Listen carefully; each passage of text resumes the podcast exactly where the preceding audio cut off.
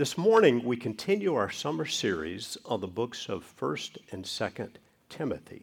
If you're just joining us, 1st and 2nd Timothy are two short books near the end of the New Testament. They were originally written as letters from the Apostle Paul to Timothy. Timothy was Paul's young disciple. Paul was probably old enough to be Timothy's father. He called him his child in the faith. Timothy had been influenced spiritually most by his mother and his grandmother when Paul met him. And Paul saw the potential in him, called him to join uh, him with the others on their missionary journeys, and he became a great church leader. And at the time when these letters were written, Timothy was overseeing a church or churches in the vicinity of Ephesus. And so, in his writing to Timothy, the Apostle Paul is giving guidance on life in the church. His primary concern is that truth always be taught in the churches, but he also addresses practical things like the care of widows and how to select elders and deacons for the churches. Today, we're going to look at two short passages, one in 1 Timothy, one in 2 Timothy, and this briefer than usual message today uh, really could be seen as a follow up to Pastor Andrew's message last week. Andrew talked about how to fulfill God's mission for your life, and the instruction we'll see this morning could be seen as kind of a subpoint to that title how to fulfill God's mission for your life, as the Apostle Paul gives three imperatives, three commands to Timothy and to all growing Christians to pursue, to flee, and to fight. Now, what does he mean by that? Let's read these passages. 1 Timothy chapter 6, we read, But those who desire to be rich fall into temptation, into a snare, into many senseless and harmful desires that plunge people into ruin and destruction. For the love of money is a root of all kinds of evils. It is through this craving that some have wandered away from the faith and pierce themselves with many pangs. But as for you, O man of God, flee these things. Pursue righteousness, godliness, faith, love, steadfastness, and gentleness. Fight the good fight of the faith. Take hold of the eternal life to which you were called and about which you made the good confession in the presence of many witnesses. Pursue, flee, and fight. 2 Timothy chapter 2, verses 20 to 22, we read Now in a great house there are not only vessels of gold and silver, but also of wood and clay, some for honorable use, some for dishonorable.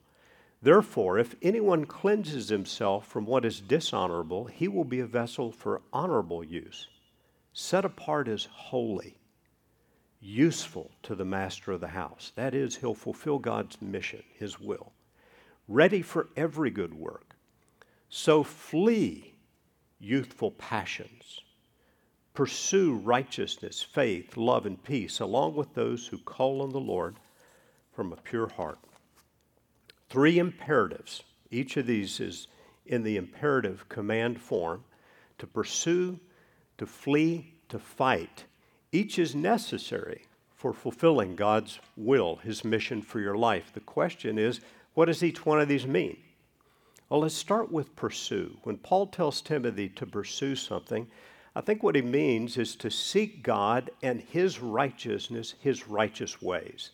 As we saw in 1 Timothy 6:11, you, O man of God, flee these things and pursue righteousness, godliness, faith, love, steadfastness, and gentleness. And in 2 Timothy 2:22, Similar wording flee youthful passions and pursue righteousness, faith, love, and peace along with those who call on the Lord from a pure heart. He's calling us to pursue righteousness. What does he mean by that?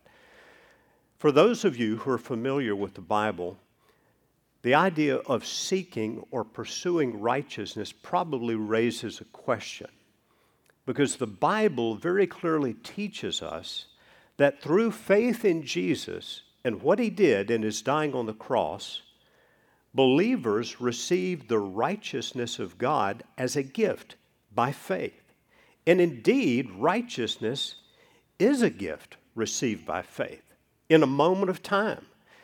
Romans 3, chapter, chapter 3, verse 22, the Apostle Paul talks about the righteousness of God through faith in Jesus Christ to all who believe. In 2 Corinthians, the Apostle Paul wrote that for our sake he made him, Jesus, who knew no sin, to be made sin for us, so that in him we might be made the righteousness of God. So it's true that when we put our faith in Jesus and what he's done on the cross for us, when the Holy Spirit opens our hearts to embrace that, and the Holy Spirit cleanses our hearts by faith, He applies to them the righteousness of God. So that a person who has received this gift of God's salvation could indeed be called righteousness righteous at that very moment. So indeed, righteousness is a gift received by faith. But the New Testament also speaks of righteousness as a way of living, a way of life. Righteous people live righteously.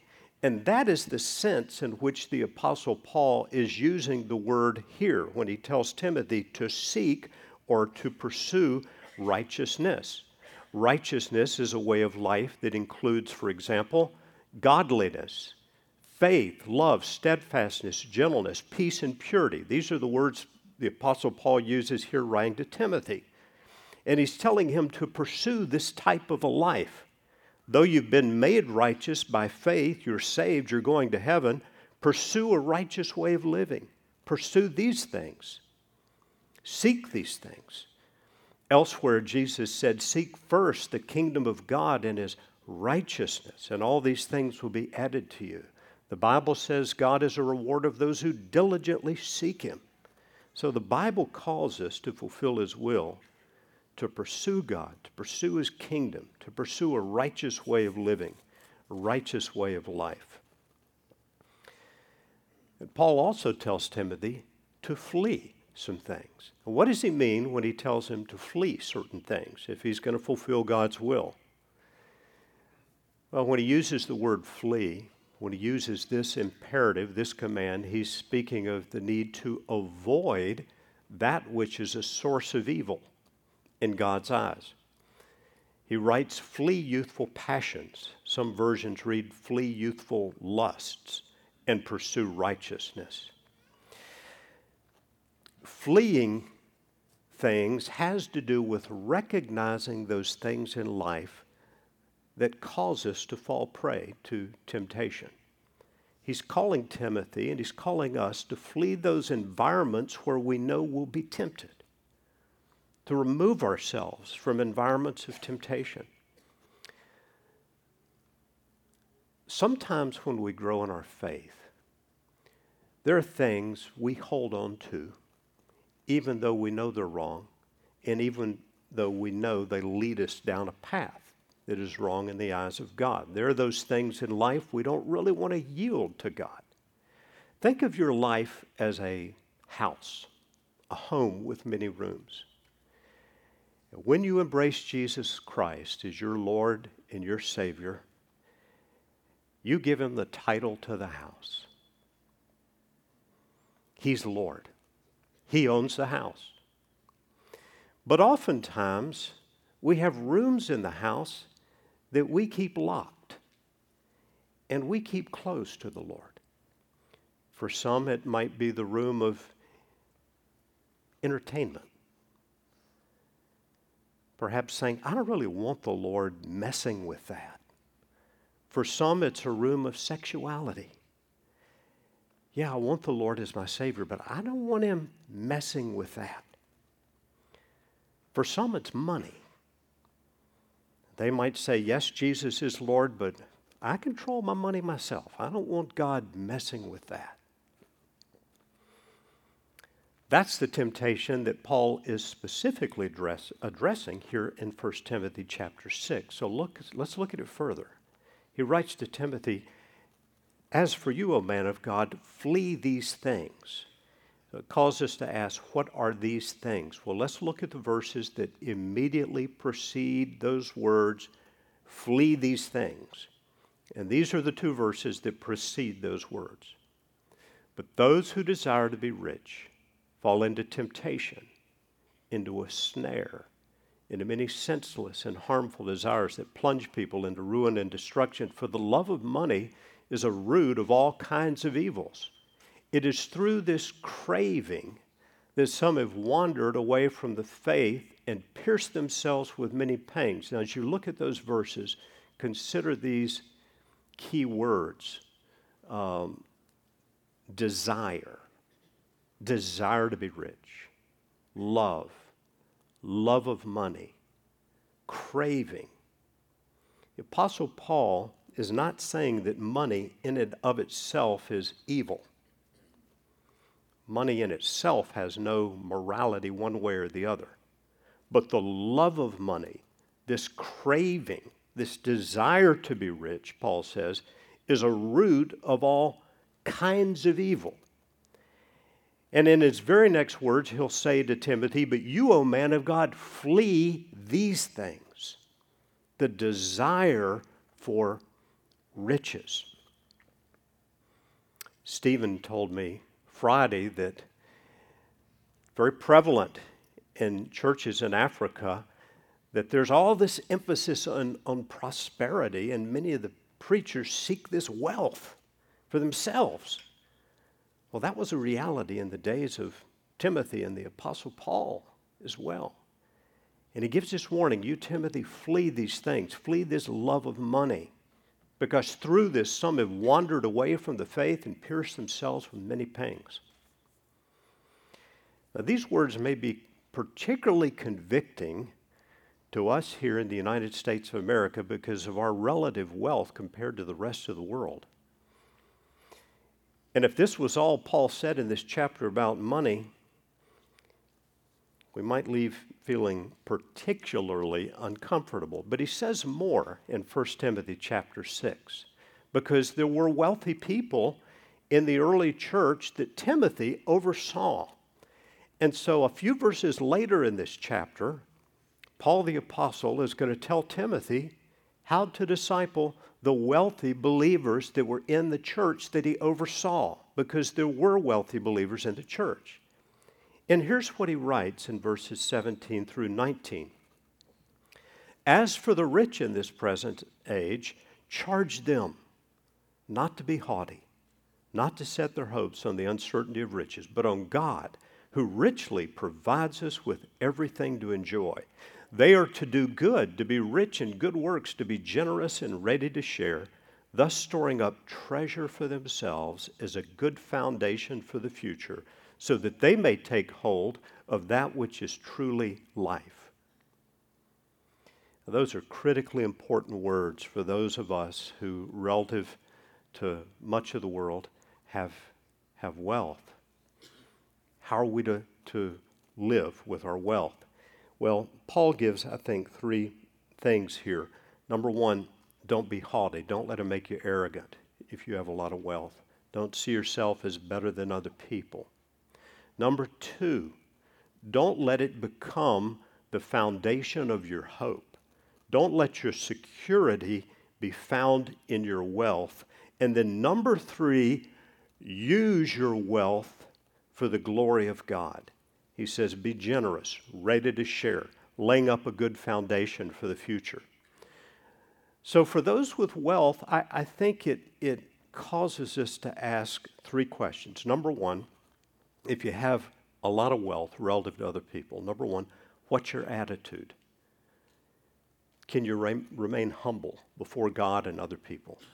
Paul says, don't be haughty. Charge those who are wealth not to be haughty. What's your attitude? Number two, what is your trust or the basis of your trust or security? He goes on to say, charge them not to set their hopes on the uncertainty of riches, but on God who provides us richly with everything to enjoy. So, what's your attitude? What's your trust, your security? And then, thirdly, what's your vision? Paul says they're to do good, to be rich in good deeds, to be generous and ready to share storing up treasure for themselves is a good foundation for the future. What Jesus would call storing up treasure in heaven. So I think we should ask ourselves regarding money what's my attitude? Where's my trust? What's my vision for the money God's given me to use for His glory? But as for the love of money, the desire to be rich, the craving for wealth, Paul says, flee that because it will cause you to stumble. Timothy, he says, and he's saying to us as well, to fulfill the will of God, to fulfill his mission for your life, pursue God, his righteousness, his kingdom, seek him. Flee those things, avoid those things that lead you away from God, and specifically in this passage, the love of money. And then finally, fight. Pursue, flee, and fight. What does he mean when he says fight? He's not talking about fighting people, just like he's not saying pursue people or flee from people. Not talking about fighting any person whatsoever. He's talking about standing. Standing steadfastly in devotion to Jesus Christ despite opposition from people or Satan. Fight the good fight of the faith. Take hold of the eternal life to which you were called and about which you made the good confession in the presence of many witnesses. Our fight is a good fight because it is God who enables us to prevail, but there will be opposition from people. As you hold fast your faith in Jesus, some will oppose you. Paul told Timothy, All who desire to live a godly life in Christ Jesus will suffer persecution, maybe rejection from friends. But there's also opposition from Satan. The Bible is very clear that those who are followers of Jesus, especially as you're fulfilling God's will for your life, following His plan for your life, there is spiritual opposition from Satan. You'll see some verses on the screen from Ephesians chapter 6 where Paul the Apostle says, We don't, we don't fight people, we don't wrestle with flesh and blood. He tells uh, the Ephesians in this passage, Be strong in the Lord and the strength of His might.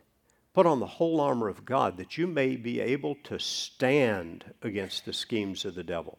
For we do not wrestle against flesh and blood, we don't fight people, but against the rulers, the authorities, the cosmic powers over this present darkness, against the spiritual forces of evil in the heavenly places. Therefore, take up the whole armor of God that you may be able to withstand in the evil day, and having done all to stand firm. The believer's posture in regard to Satan, the devil, and his accusations and his temptations is not to flee, but to stand, to steadfastly resist. We see that in 1 Peter chapter 5, verses 8 and 9, where he says, Be sober, be sober minded, be watchful or vigilant. Your adversary, the devil, prowls around like a roaring lion seeking someone to devour. Resist him firm in your faith, knowing that the same kinds of suffering are being experienced by your brotherhood throughout the world. In the book of James, the Apostle James writes Submit yourselves to God, resist the devil, and he will flee from you. The believer is not to live in fear of Satan and flee from him. The believer is to steadfastly stand and resist the devil, and James says he will flee from you. So, to walk closely with the Lord, to know Him better and love Him more, to fulfill His mission, His will for your life. Pursue. Pursue God and His righteousness. Flee. Avoid the things that lead you down a path of temptation and away from God, with particular concern in our passage today for the love of money. And fight the good fight of the faith, in God's strength, stand. Now, as we come to a close, I want to suggest four questions by way of personal application. The first is this, and the most important one Have I received the gift of righteousness through faith in Jesus? This happens when the Holy Spirit enables you to recognize your sin, your need for God's forgiveness, enables you to come humbly and recognize that Jesus and his dying on the cross secured that forgiveness. And by faith, God not only removes the debt of our sin, he credits us with the gift of righteousness. Secondly, how seriously am I seeking to know God, love God, and live a more righteous life? Are you seeking? Are you pursuing? And let me just suggest we don't do this in isolation from other believers. We don't do this alone. It's a great help in our seeking God and our pursuing righteousness to get to know and get involved with other followers of Jesus.